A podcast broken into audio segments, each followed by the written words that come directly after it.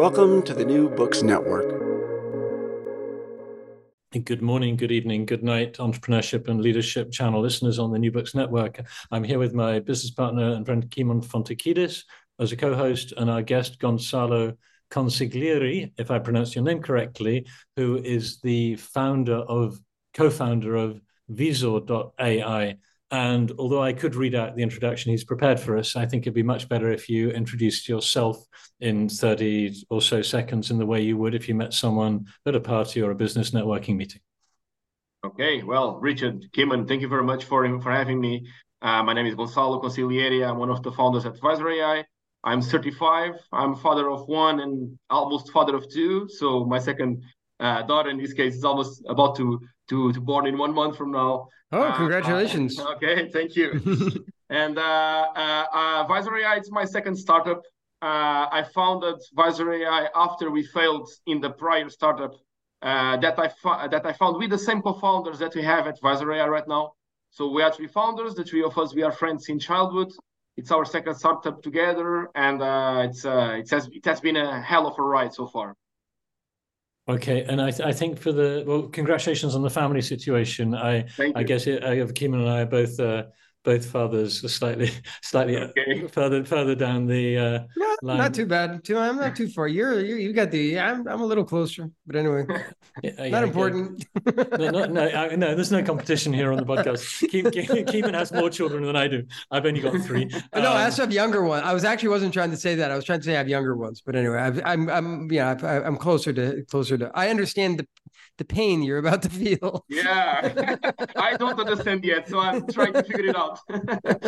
no, no, it's actually we'll try and thread back to this because as, as well as uh, as well as uh, we're always interested in entrepreneurial influences in people's childhood, but we might talk about raise how you're going to raise children and whether you want them to be entrepreneurs or not. But we'll come we'll come to that later. But I think it'd yeah. be important for you to. We obviously we'll post links and stuff to your profile and the company in the show notes. But could you explain?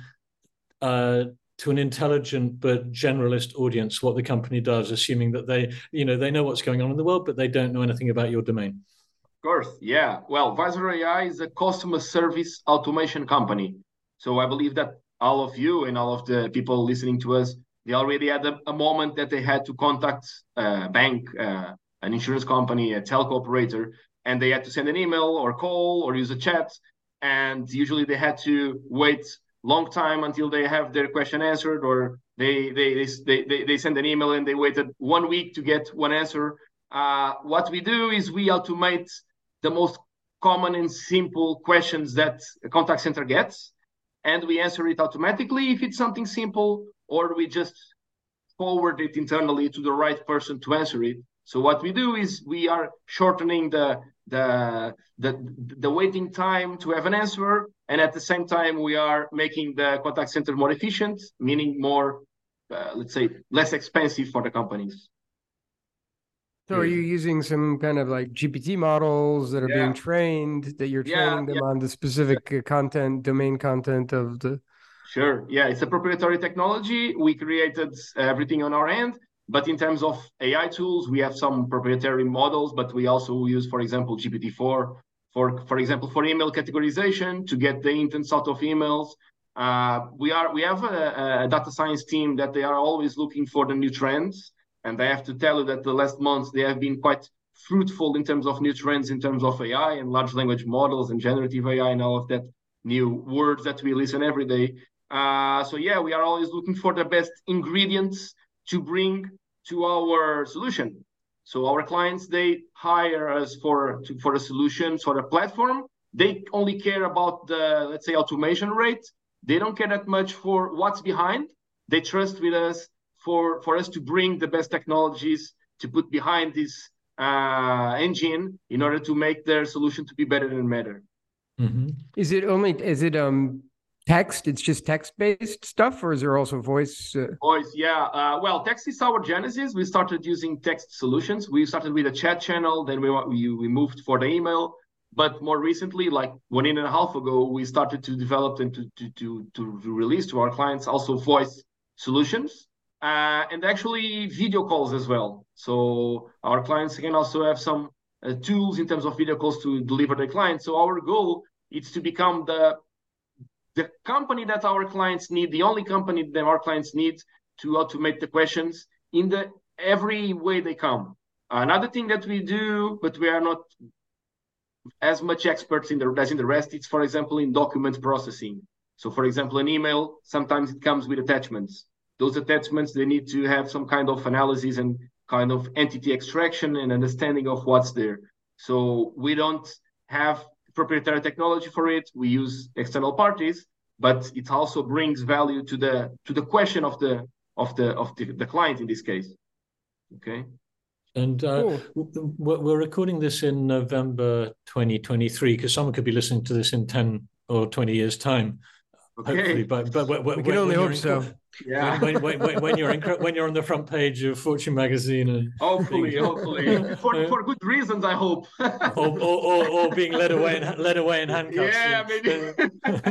uh, and um, you know, in the last six six months or so, the whole world has been talking about all these these AI tools, and probably in your case, you've known about it for a lot longer, but it's really hit the mainstream just in the in in the few months. And um, one one of the reasons that uh, I, I, I liked your presentation is the fact that for for quite a long time you were bootstrapping, just like getting things going with your own resources. And just so happens this week in Lisbon, it's the Web Summit where yeah. the entire world seems to be here. And you know, I literally was talking to a a 24 year old yesterday who had three hundred dollars a month revenue from two clients and was mm. valuing his business at $10 million pre money. Oh. That's what he wanted. Yeah. I mean, you know, and there are lots, of, and he wasn't the only person with insane valuations. So could you just talk through like why you decided to bootstrap and why you think that's uh, might be a better route? Because you're you're not yeah. like a tw- you're not a 22 year old like sometimes it's the very young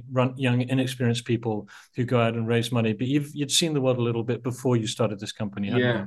yeah yeah. Actually my previous uh, life I was a management consultant. I used to work for Deloitte, for KPMG, and before that, I used to work for Barclays Bank. So I did a, let's say, a traditional corporate journey before I left all of this to start uh, one failed startup and then moved for the second.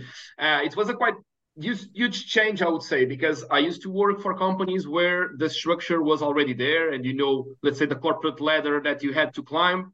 So everything was clear on that aspect. You need to work hard, and as soon as you work hard and you deliver your results, you keep hiring, uh, uh, uh going up, up, and this in this ladder.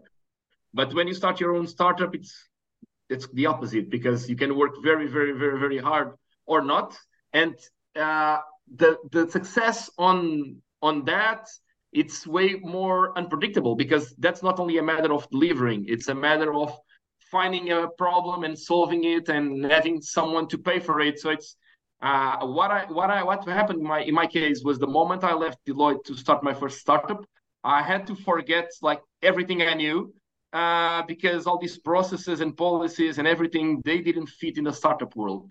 Uh, and at the same time, it was 2015 in Portugal. Uh, it was I mean it was before having a startup was cool. I think we would say like the beginnings of the, the, the, the ecosystem in Portugal. Uh, there were already good examples, like for example Unbabel, they're already in the market. I know uh, Vasco was already here doing great stuff, and other guys, but there were not that much examples in the market. So, uh, meaning that the, the, the, the VCs ecosystem and the investors, they were not very developed as well. Uh, there were it was capital there was capital in the market, but this capital was I would say only available for companies that already shown some traction out of Portugal and specifically in the US market.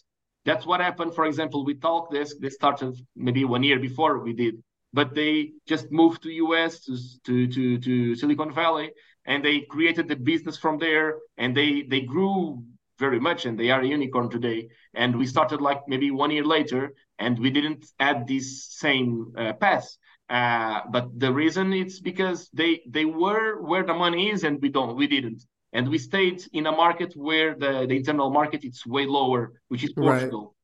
Right. yeah so yeah we had to do i mean we did what we had to do which is okay getting funding it's not that easy. So we have two options or we just leave everything and go to another market and do our best uh, and let's see how it goes, or we keep pushing for it in our internal market and we'll use revenue as the source for growth. So that's what we did. We closed some B2B clients. We used that, mo- use that money to get some more clients. And then we used a lot, and that's what uh, Richard maybe is uh, referring a little bit. It's the we try to use as much public funds we had available in different geographies. Uh, in 2017, we went six months in Chile, where we got about, I think it was 40,000 euros at the time as a grant to be in Chile and to participate in a program called Startup Chile. After that, we went in Poland, uh, next to where Kimon is, was not in Krakow, was in Warsaw. Uh, was a program in uh, Google for startups where they also uh, gave us was not an investment was a gift of 40,000 euros as well. At the time, it was good money for us to pay salaries, and then we got 100k from a, a grant uh, from a, a, public entity on the on the European Union. So we tried to use that money to keep pushing us until the moment where we raised some money. But in the past, the, the rounds we raised, they were not like big ones. It was like enough for us to have more money for two, three more people. And this year of 2023 was when things changed. So we finally raised a good round. So we raised 2.3 million euros. So now we are able to just go a little bit deeper on having some losses for the next two years. Okay. hopefully to that's interesting i have a i have a couple questions around that so you've decided to stay so that's so i think your story first of all is very very similar to a lot of people, like um, in the sense that you have the small internal market, right? Yeah. I mean, yeah. and that's that's like you're not Portugal's not the only one. This I was just thinking about Poland. I mean, Poland is Poland is I guess somehow it's and is it bigger? I mean, it's the bigger country. It's 40 million yeah, people, yeah, but. I assume that the but but it's still sort of the same problem. Is that you know you're up against a sort of a finite size. So um and, and how, how big of a challenge? Like how like like to what extent are you are you under pressure to expand beyond that or does it like because you're under because like i guess you have just x number of potential customers yeah. whereas so then you're either like i need to add more services mm-hmm. so that i can sell more to this in, internal market or i need to expand out and how do you deal how do you deal with that i mean that's well, like my that's the 1 million question we get uh, yeah the way we did things uh, that's why I, I, uh, we didn't do, let's say, the traditional startup path, which is move to a bigger market and do things from there. We stayed in a small market. So we had to do what you mentioned, which was we have very good clients. We work with, I don't know, the biggest private bank in Portugal. We work with them, the biggest, the, the biggest and more uh, uh, insurance company in Portugal. We also work with them. We have about, I'd say, maybe 30 clients. They are all big enterprises. So uh, we managed to uh, serve them in more than one need.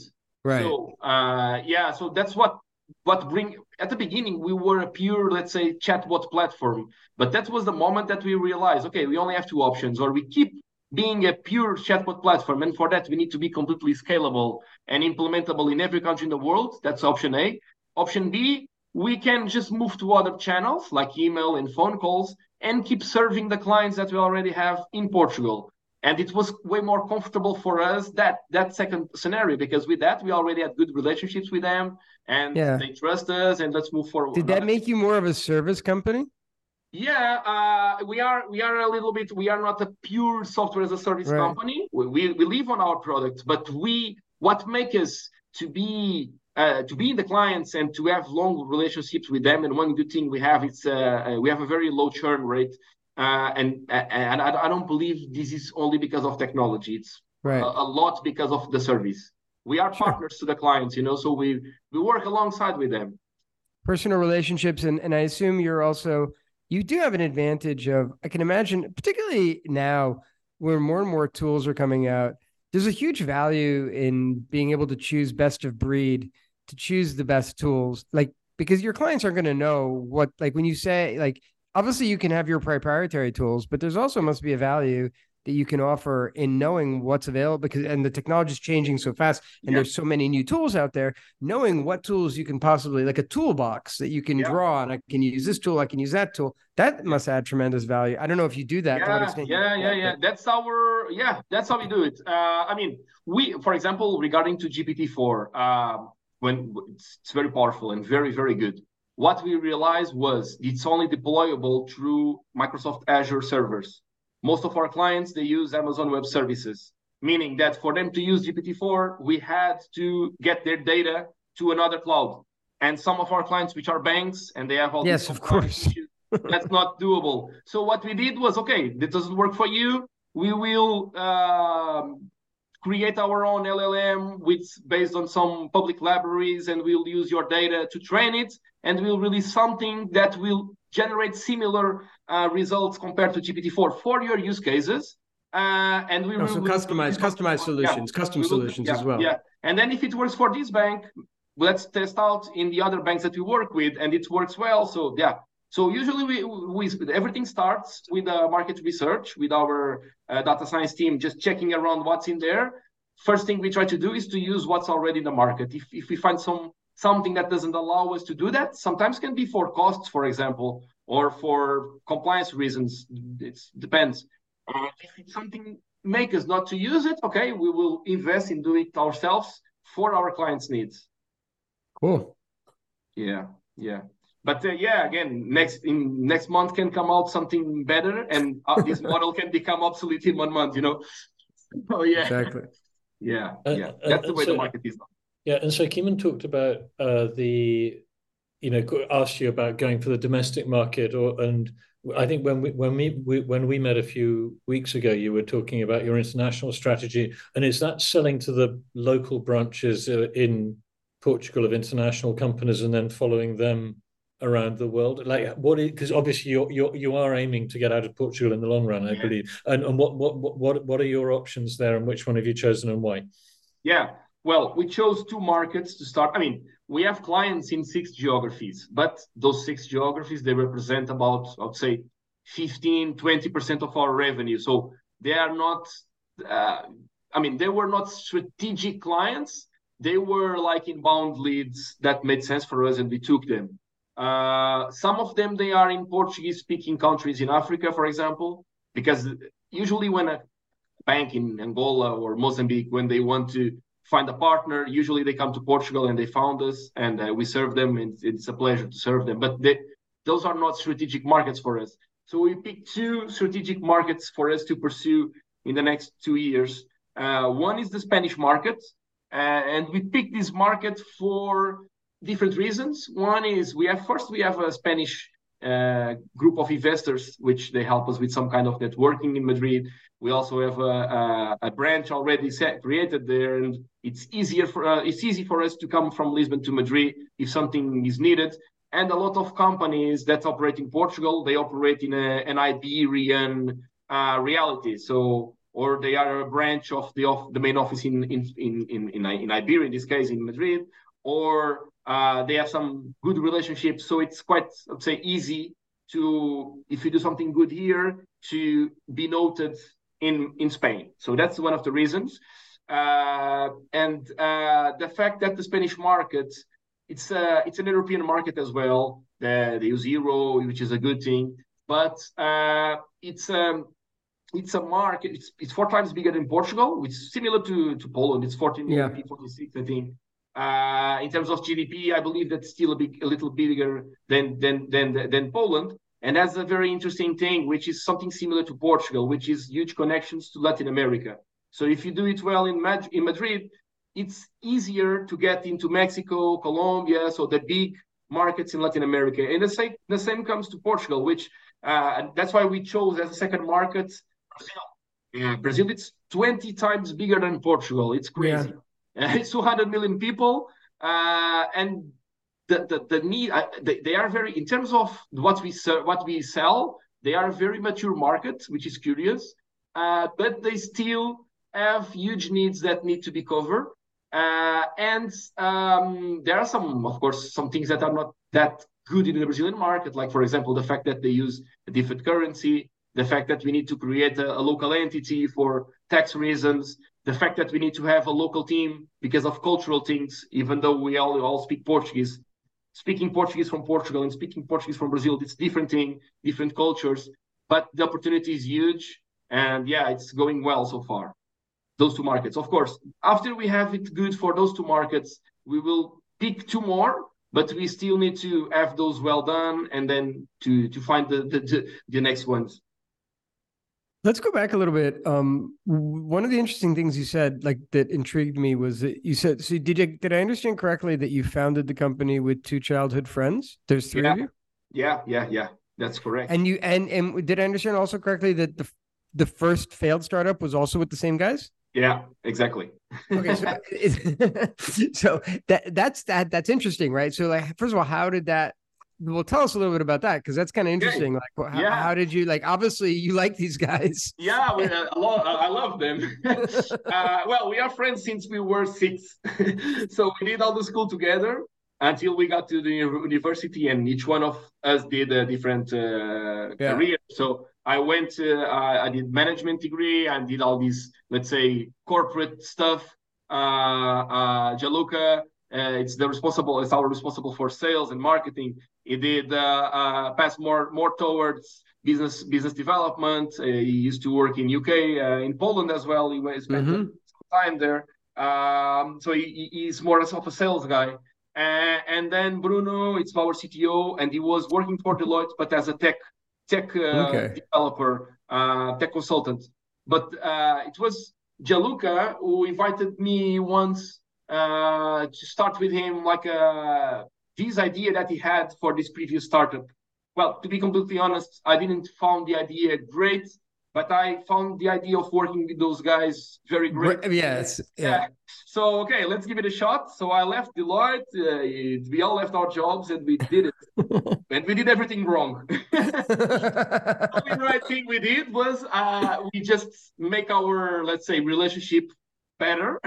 well, that's a, that's impressive because right because that could go differently. Some people yeah. when they go through a bad thing might yeah. that might they blame each other. They yeah. I don't know, and and you managed to you said it made it stronger. Actually, yeah. You said. Actually, it's curious, but it's uh, true because. I mean, we were very aligned in terms of. I mean, we took all the decisions together, which I think it was good because at the end of the day, we didn't have, let's say, a clear person with the clear CEO role that gave all the uh, all the orders and the the other ones follow. It was always like the three people together, and we will do what we feel comfortable. And if we fail, we are all of us we are responsible. so none okay. none of us were more responsible than the others. Uh, and the other thing that sometimes I say it like as a joke, but it's it, I think it makes sense, which is we the three of us we support the same football club which is Sporting. Sporting and Sporting is a club that barely wins. So there's a lot of resilience. yeah, we are. We are. Uh, I mean, we are. We are uh, already used to to lose together. That's hilarious. Yeah, I, so I, I, I, happen to live in Lisbon, very very close to Campo Grande, which is right okay. ne- right ne- right next to the Sporting Stadium. Yeah. And, and yeah. my partner uh, is in more trouble for her. She goes nuts when there's a match because it takes ages to get home because yeah. tra- traffic but but um but I, I've got a question connected to that, which is like you you didn't kick off with when you were kids. Did you sort of like in the American movies, the kids sit there plotting the like Ghostbusters, they they they all go into business together. Did you imagine when you were kids that you might do a business together one one day? Because it doesn't sound like it. You went into corporate life first, so yeah. What what what, what was the sort of um where did the idea of doing a business rather than a hmm. regular career? Because working for Deloitte isn't so bad. I mean, it's quite well paid yeah. in Portugal. Yeah, of course. No, it's and it's a good question, but uh, the answer is we. I think we, we first we never thought to do something together when we were kids. I think it was not a thing we had in our heads. We always were good friends and everything, but I think a business was not on top of our priorities. And when I, for, uh, I can speak for myself. I, I don't know about the others, but I believe it's quite similar. When we started our careers, we all, all of us, we we did it in a corporate world where we thought that was the the right thing to do. Uh, but then some kind of entrepreneurial entrepreneurial spirit was already here. Uh, I think well, the one who started this was uh, Gianluca. He was the one that invited the two of us at the beginning, and he already had these uh, ideas. And I, I believe that the fact that his own father was at a business, at like an ice cream store, maybe it was enough for him to understand like the advantages of having the the own the, the own business. For myself, my grand my grandfather was an entrepreneur as well. He, he, he created a construction business out of uh, uh, from scratch and, and went quite well. uh, while while he was alive, and I always had this idea of how respected my grandpa was for that. You know, I, I, I thought that okay, people respect this guy for this, and if I keep working for the corporate world, I don't believe I'll get the same kind of respect because I'm not creating, I'm just following. There was something that was always with me, and when he invited, I think I believe that this kind of uh, feeling came out, and I thought, oh, that's a moment. I was 27 at the time. Yeah. I, thought, I, have no kids. Well, and I was just wondering if you guys also just like flat out just sort of didn't like corporate jobs. I mean, like it was like this is like it, this is it because I mean, that happen. also can. I mean that that's, you actually, won't be the first. I liked I like I like my job. Huh? Uh, when I was, I mean, uh, when I joined KPMG uh, in in my batch, so the people that joined with me, uh, I was the one with better uh, evaluation in the first year. So I did it well, and I liked that. And I was I was promoted. So we had three levels of consultant, then we had the senior consultant. I was promoted in two years, so I skipped one year. Uh, so I was doing well there. I believe that if I kept kept, kept working for the consulting world, I, I, would be good there. But it's not the same. I mean, uh, I work maybe more hours now than I used to work for consulting firms, which is uh, well depends on, on the projects, but sometimes they work long hours as well. Uh, but the fact that at the end of the day, if things go wrong, but was my call and uh, I did what I thought was best, I think it leaves me with a sense of peace, which is crazy. But I, I, I, yeah, it failed, but uh, I did it my way, as Frank Sinatra right. mentioned. yeah, that's great. And just think with your grandfather, if he could see you now, that he had status, and now you're on our podcast, so you've really made. Yeah, I, I can't believe my, my, grandfather already died like 20 years ago. Uh, for him, a podcast would be like a very different, uh, a difficult concept to understand. yeah. But, but it's interesting because the social status is and clearly it's changed it's changed a bit but it sounds like uh, but is that so important to you still what other people think of what you're doing? Because quite often you know the role of sort of like self-esteem ego what matters running a business is a lot less glamorous than people think it's going to be isn't it? Yeah, yeah. uh, well uh, yeah, uh, some, some um, sometimes I, I, I joke a little bit about it because uh, it's very easy to understand. When when we are talking to someone it's very easy to understand if this the other person already created a, a, business or not. Is that if they talk to you and they really think that your life is very glamorous I, I know. No you never tried and when they they feel the fate like richard richard and i i can see that richard uh, created stuff because he knows how hard it is and how not glamorous it is and they need to do everything from the let's say the trainee job to the ceo job or cio or coo or whatever or manager. You need to do it all which is crazy. So you can start the day like feeling that you are on top of the world and everything is great and you can finish the day like you something very bad happens and you feel that maybe you need to close doors in six months you know and you need to do something for that to doesn't happen. So it's a roller coaster. It's um, I mean, I learned in the process to not be that much ego inflated when things go well and to not be that much destroyed when things go wrong. I try to push myself for the middle. That's the way I deal with it. But uh, I don't know. It depends on how many how many people do you guys have now? Sixty four now. Oh, it's big. It's big. It's pretty big. Okay, yeah, that's impressive. Yeah, but uh, I mean, since we we uh, one year ago we were thirty six.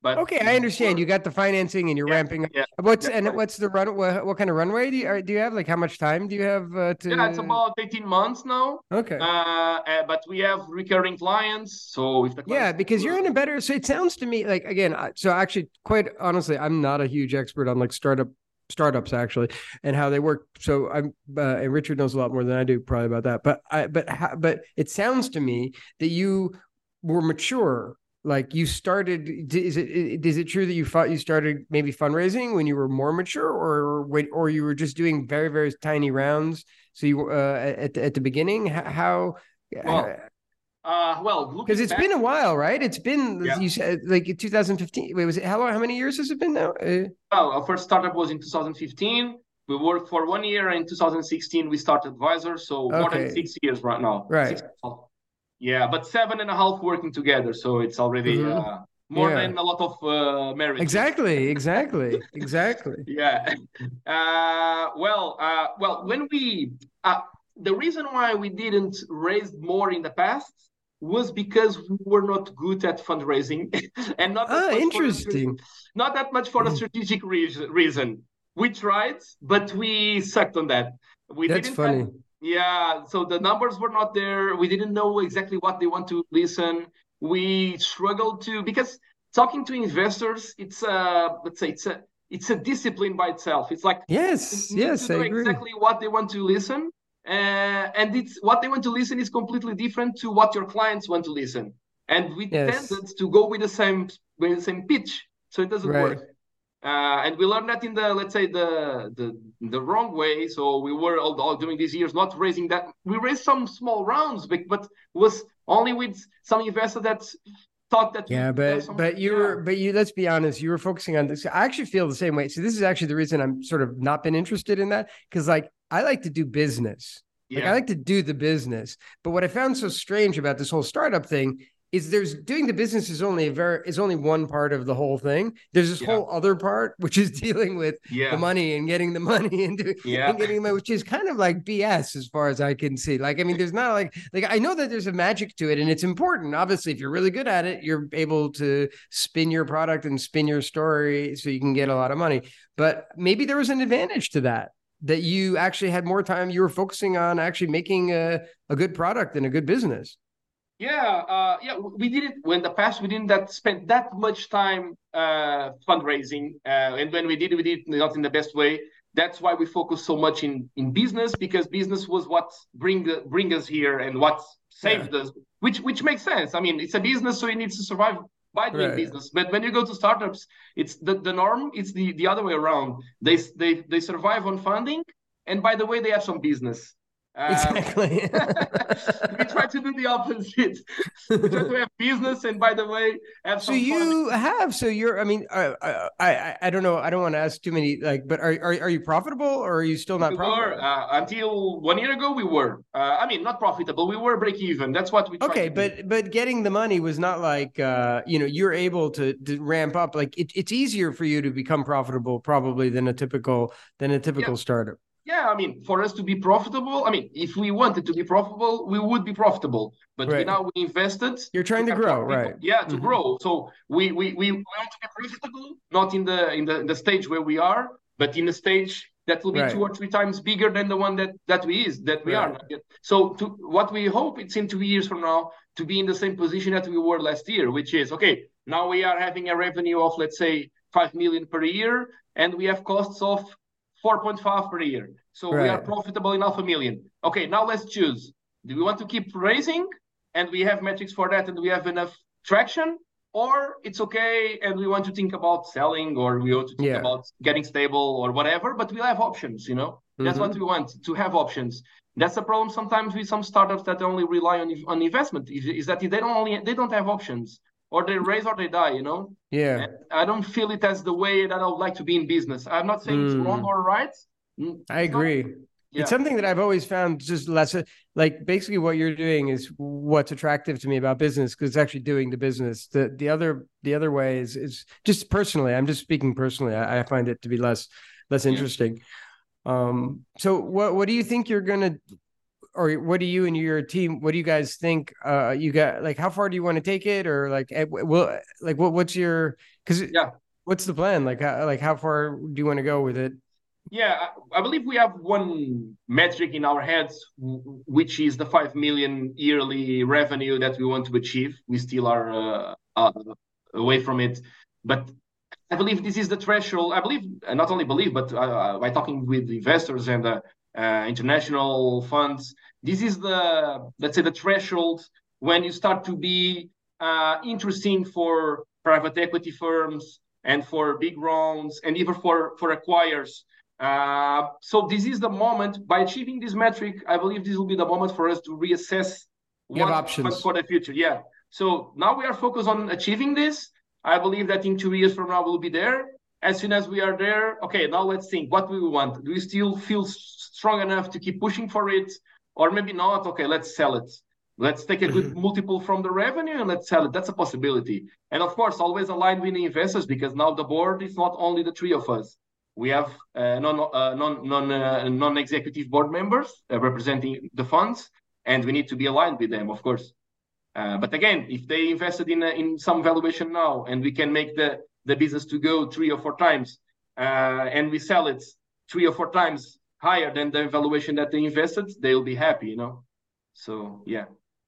Mm. Cool. And that's another interesting thing, which is we managed to raise the rounds with funds that I believe that they are quite aligned with our vision. So they are not funds that they want to see multiples of 100 and 200 uh, they are not that delusional, I would say. They are more down to earth, and they know that businesses not not every business can multiply by 100. Exactly. Not the, the kind of fund that's okay. I have a portfolio and I only need that one of them to succeed, mm. and uh, I don't care about the others. Yeah, I'm just going to I'm, I'm, just going to cut in there and say for people listening to this because I think quite a lot of people who listen to us we believe they are people who are thinking about having a business one day or they're quite early stage. That making sure that you're kind of on the same page as your investors is important because you know some some VCs they really do they they spray money into 20 companies they want they want that 100 times which yeah. means that they don't really mind if you go bust if you're trying to grow like crazy. Obviously, they don't want you to go bust, but they're really pushing you to to grow like crazy. And if if you're not comfortable with that, and, and yeah. you, you, and you, it's very unpleasant to be the CEO. You, are the guy who has to go and fire everyone when it when it crashes. Yeah. Yeah, and I wanted to ask a couple of questions, which are quite separate, and maybe just continue this um, line of uh, discussion. Have you and your co-founders thought about leadership after you? That when you've got like a tight team of three guys running the business, you know, is it do you, do you anticipate any issues of what you're going to do for ambitious people who join the company who like the idea of being a manager? Because if there was one of you, you're decentralized, but with three of you, it may seem like it's hard to have really major responsibility because you and your co-founders really run the show, and you know it, it, it, might be a kind of limit on how people can grow as uh, executives. And also if you want to hand over to other people have you got like leadership development if you don't exit? Or are you going to be happy being a co-ceo for the next 10 years yeah, uh, well, what uh, we our first hire that we did in 2017, it was a trainee at the time. it was a developer, but it's someone that grew with us, and uh, uh it is it's an example of someone that I believe it's a great example because he started as a developer and now he's the our product director and responsible for a team of 30 people. So half of our company it's, it's below this guy, and uh, he, he does a hell of a job because he feels it as if, it's his business as well. And we also already have in the company some stock options that we give to people. So what we are doing is that the ones that we feel that they have leadership material and they can uh, have the team on their own, we want them to have part of it as well for them to to feel empowered as well. But of course, there's a board, and the main decisions need to come from the board. But we like to keep these guys with enough capacity for them to take their own decisions, but of course, always aligned to where we want to go. So, for example, this guy, he has the responsibility for the product roadmap. So he's the one that manages all the resources, developers, and everything in order for the roadmap to, to become a reality. But the def- definition of the roadmap needs to be aligned with the board. So we do meetings with him. Okay, we want to create this product. Okay, great. So what kind of resources you need? Do you have them? Okay, go for it. You know, yeah. But uh, th- what I feel is that the, there's different stages of companies. And one thing it's where, where where we were three another thing was where we were 30 another thing is now that we are 60 something it's like the processes. We are always like redoing processes. So now we need processes. Maybe one year ago they were not that needed because the three founders it was enough for us to talk to each other and to have one or two hundred people aligned and everything was uh, in place. Now it's not enough. Now we need to have processes in place teams to, to talk to each other without talking to any anyone in the leadership. So now we are we feel that we are like uh, addressing it and creating the the right processes to to deal with it. But it's I believe it's a never-ending story because I already talked to some entrepreneurs in higher stages where we are, and they say that it never it, it never stops. It's always the same. When you reach 100 and 200, you need to do it again, and we are always redoing like yeah processes for things to work. You know. Yeah. That's definitely the case. Mm-hmm. do you guys uh, have uh, still control of the company? Yeah, yeah, yeah. We we the three founders, we have about sixty something okay. percent. So the board is like you're still controlling the board and everything. You just have they're just advising you. The other investors are sort of like have advisory roles. Uh... Yeah, the advisory role, of course, uh, but they also have uh, they can they can let's say they can uh, they have veto veto veto power for some things. For example, if we want to uh, to raise money again, they need to be on board because okay, they, right. they will dilute mm-hmm. the participation. Right. So it makes sense. Yeah, that's for example, fine. if you want to sell the company, of course the same. Yeah. Uh, if you want to acquire someone, they need to, sure. validate. Makes for sense. example, if you want to go to the bank and uh, get a loan for more than I don't know half a million, they need yeah. to validate. Stuff that like makes that. sense. Uh, yeah, there's always those restricted things, and for anyone listening who doesn't realize, you're not allowed to give yourself a big pay rise without the board agreeing either probably. Yeah they need to uh, they need to accept my salary as well so. And, and, so uh, so so that's kind of so sort of richard alluded to it but i'm kind of curious in the process in your process did you choosing like did you choose? Like i mean or was it just like who want like did you were you able to sort of choose your investors or were you sort of like this is who wants to invest they're okay uh... well that's a good that's a very good question. I mean uh, when we started fundraising for this round i mean we did it in two different moments. One was in the beginning of the pandemic like 2020 yeah. and we this, we tried because 2019 was a very good year for our business. We had good numbers at the time. We had good profit as well. And we thought oh that's the best time to go to the market. But the pandemic came out and in some some way investors were not like they were they were like waiting and see to to they had the money but they just didn't stop mm. to deployment and but we were like trying to talk to let's call it champions league investors so trying to address all those guys in yeah. san francisco london yeah. berlin amsterdam so we we, we talked we, uh, uh all of them they opened the door not all of them but the most part of them they opened the door to talk to us and and conversations made sense but we always felt in something that made us do not be that interesting for those let's call it championship uh, champions league in- investors. But what we decided after that was okay so we already tried to go to those guys. Let's try to do it a little bit more local. So what we thought was okay we already did some let's say practice and some training talking to the champion the champions league guys. Meaning that maybe we have enough credentials to come to the portuguese investors and show them something maybe aligned with the best that they can find in portugal and hopefully it, it it it it worked well because as soon as we did it, we had some kind of I would call it oversubscription in the round, uh, and then we chose. For example, we left one million one million euros out of the the round uh, because at the end of the day we realized that we would not need that money, and we prefer to to leave that money for one day that maybe right. we will need it and we will come back. So what we tried to do with the investor was okay, we will take only 2.3, we will not get your 1 million, but uh, that's because I'm telling you why. It's because we feel that we don't need it now. But if you are okay with this, we want to raise again in two years from now, and hopefully we'll talk. You'll be the first I will talk to. And if you still are interested, I'll get the million. Uh, but yeah, so I mean, it was not a, a, a round where I chose exactly who I wanted. But as soon as we found our uh, sweet spot in terms of investors. We were managed. So, how many people? How many investors are on the board? Yeah, uh, in this last round, it were three investors. Okay. Uh, yeah, three investors. And have you found them?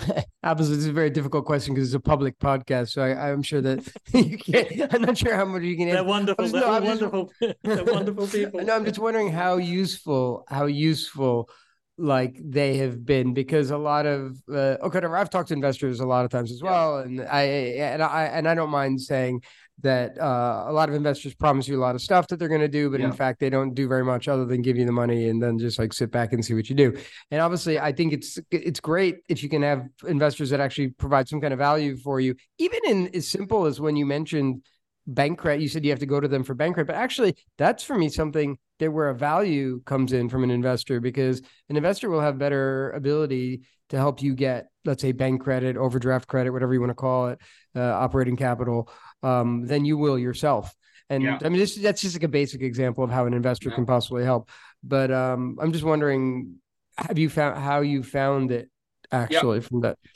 well, the, uh, we I think we were lucky with these three investors. They are uh, well, they are two Portuguese funds and one Brazilian fund. Uh, but this Brazilian fund is operating out of Portugal, so they are Brazilians, but they live here. Um, the three of them they bring value in different aspects. Uh, one of them, it's a big, it's a big investor, not only in startups. It's a, I, would say that they are in Portugal the biggest at the time, the biggest VC investor in Portugal. But they also have other kinds of funds, so they also invest in real estate and uh, private equity. Private equity. So, yeah. yeah. they have a lot. They do a lot of things. So they are not the pure VC guys. So they mm. are investors. You know. So mm-hmm. they they they. I mean, of course, they they do VC and they know what to look into, looking as a as a VC as a startup as a VC point of view.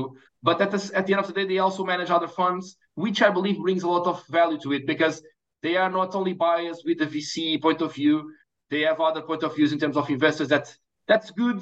I, I believe it's uh, it's aligned with the way we do it. I mean, we are not being like this uh, uh, um, uh, uh, uh make or break situation. We try to be something in the middle, like okay, we don't want to break but but we want to grow, you know, uh, and we are they are aligned with this. Uh, do, do, do, but um, and those guys they also are good in terms of some network, especially in Portugal, some clients. Uh, yeah, they always uh, when they do the board meetings, they they try to to be. Uh, I mean, they are not. Uh, they, they, of course they, they request for some metrics and some reports, but it's it is what it is, and they, they need to report it to their own LPs as well. that's part of it. But the, when things don't go that well, uh, they are not those guys that call me and uh, try to make me see that was my fault. You know, they try to be part of the solution and not part of the problem. This is one of them. Uh, the other one is a VC fund in Portugal as well, but they are very good in terms of knowing of public funds, for example, some other opportunities that we can take and leverage some investment and some uh, grants and stuff like that. So they help us a lot with this, and they also uh, bring value in terms of, for example, we now we onboarded one person to our team, which uh, uh, is a lady with more than 15 years of experience. Uh, uh, she was in a board of the first Portuguese unicorn, so it's someone with a lot of experience.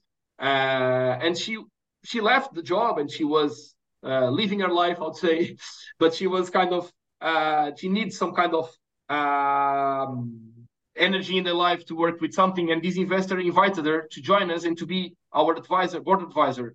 Uh, and it's amazing because she is bringing a lot of value to the table. So these investors, they also try to bring the right people to work with us. And the third fund is a Brazilian fund. They have huge connections in Brazil, and they are. Yeah, that must be super useful for you in with your Brazil expansion stuff, right? Yeah, yeah, because they have relationships, very good relationships in in in São Paulo. Uh, they are ex entrepreneurs, so they know how hard it is to create a business, uh, and they also have a public entity there that we can use for example, in terms of lawyers, in terms of uh, financial advisors. Exactly. The yeah, basic things that are, yeah. those are such a pain in the ass if you don't know yeah, what you're doing. So I'm quite happy with them. Huh? Just not, not, because they will listen to me, but uh, yeah.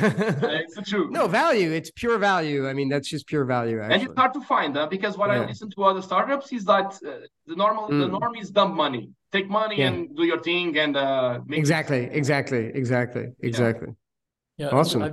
So just as we wrap up, um, I'm curious about what you've learned. You you had the advantage of failing together at something. I don't know what the other failure with the failure your first startup with your co-founders was beforehand, but what are the would you say the most important thing you learned or things you learned from that that failure and anything else you'd like to share with the audience? And we really appreciate your story because I think one of the things that shone through is like you're not you're not arrogant. And uh, some of the younger startup eco- ecosystem people they kind of feel they have to tell the world they're the best people in the world and it's obviously yeah. not true but you're you're saying that you could be maybe one of the best available people to invest in in Portugal it's not you know it's kind of maybe you aren't Premier League but you're mm-hmm. doing well you're doing well and it's very rational it's very smart not to overestimate your over, be honest with yourself because if you're honest with yourself i think it gives more potential but just coming back to my question what um what did you learn from your first thing that went wrong or what so you'd like to share with our audience yeah. and yeah. is there anything anything anything else you'd like to share with people who are listening who are considering you know maybe maybe it's someone who's still in corporate and they're wondering about a startup just yeah, yeah. anything to share well um, I, I have two things that i can share on that aspect one is uh, it was it was kind of damage damaging to my ego to feel that I was quite successful in my old job and I had, let's say, everything to do well there. And I left it to work in a company that failed. So it was admitted, it. Was like shit. Uh, uh, but, but but but uh, uh, I think at the time I, th- I believe it was like okay, I need to face it, and it's a failure. It's a failure, and uh, it doesn't it doesn't represent my value as a professional. It represents that I tried and I failed. Especially in Portugal, it's a quite traditional. I mean, now it's different, but in the past we were a quite traditional uh, country, and the failure it's, it has a very negative connotation. But we try to be more positive about it, and we it was good to make our ego uh, in the right place. I think it was a, a good thing. Another thing is what we learned was we started the business for the wrong reasons. So we started the business with no, let's say, purpose, uh, and we were not solving a real problem. And that was completely eye-opening. So if you create a business, you need to have it very clear, and you need, to solve a problem. Otherwise, you are not doing. You don't have a business. You have like a, a playground to to to to to play. You know. So yeah, the, the what we did before was not solving uh, anything, and we were trying. I mean, we we had a solution that they try to push and and create problems for the solution to fit and it's the complete way, uh, uh, the other way around. You need to find the problem and then you feel the problem. And that's the mindset we have at Visor ai so and we work with contact centers so it's easy because all the contact centers they are a problem by itself. So yeah it's it's uh, in our case it's helped us. Yeah those are the two main learnings we had. Fantastic. And anything more from your side Kimon, or do you think it's time to wrap up no, I think that's good. I mean, I've really enjoyed this. I I, I think that um, I found it very refreshing. I, I think it's been very valuable. Actually, I think you've been. I, I really appreciate how open you've been, and just the way you've answered our questions has, at least just from my perspective, I think has been really like it's it's been very valuable. Like I think people actually could get a lot of value from this podcast. Actually, okay. so I thought it was really really good. I really appreciate it. And, you know, I echo the stuff that Richard said. Um, you know, it's great to to to that you're not like just like spewing off about how awesome you are. I, I, was impressed how you saw. I was really impressed. I'm like, wow, 60 people. like, yeah. I, you know, I was really impressed because you know a lot of people are just like they just want to self promote and stuff like that. And and so yeah. I, I, just think that's really cool. And I think that's just the way to be. And I'm really impressed with. I'm I, am i am really impressed with what you've done. And uh, yeah, obviously, Thank I wish you the best of luck. I I hope you. I I like the Brazil thing because of the size of the it has to be a massive opportunity. Yeah yeah it is it is. Yeah great. Kimon and thank you very much for all the questions and richard for inviting me. It's uh, it was a pleasure and i'm happy that i bring some value and I'll, if someone just just like with your clients, just like with your clients. Yeah, yeah. yeah. It's, uh, I mean, I, I, I, believe that uh, as soon as you are bringing value to the table, things will work out. so exactly. bring value, and uh, someday you'll need value for yourself, and the universe will bring this value to you. So. Exactly, exactly the same way. Yeah, right. I'm just going, I'm just going to close with the thought that let's hope when you're on the front page of a business magazine in a few years' time, you're not wearing handcuffs. Hopefully, yeah, yeah. yeah, yeah. Guys, thank you.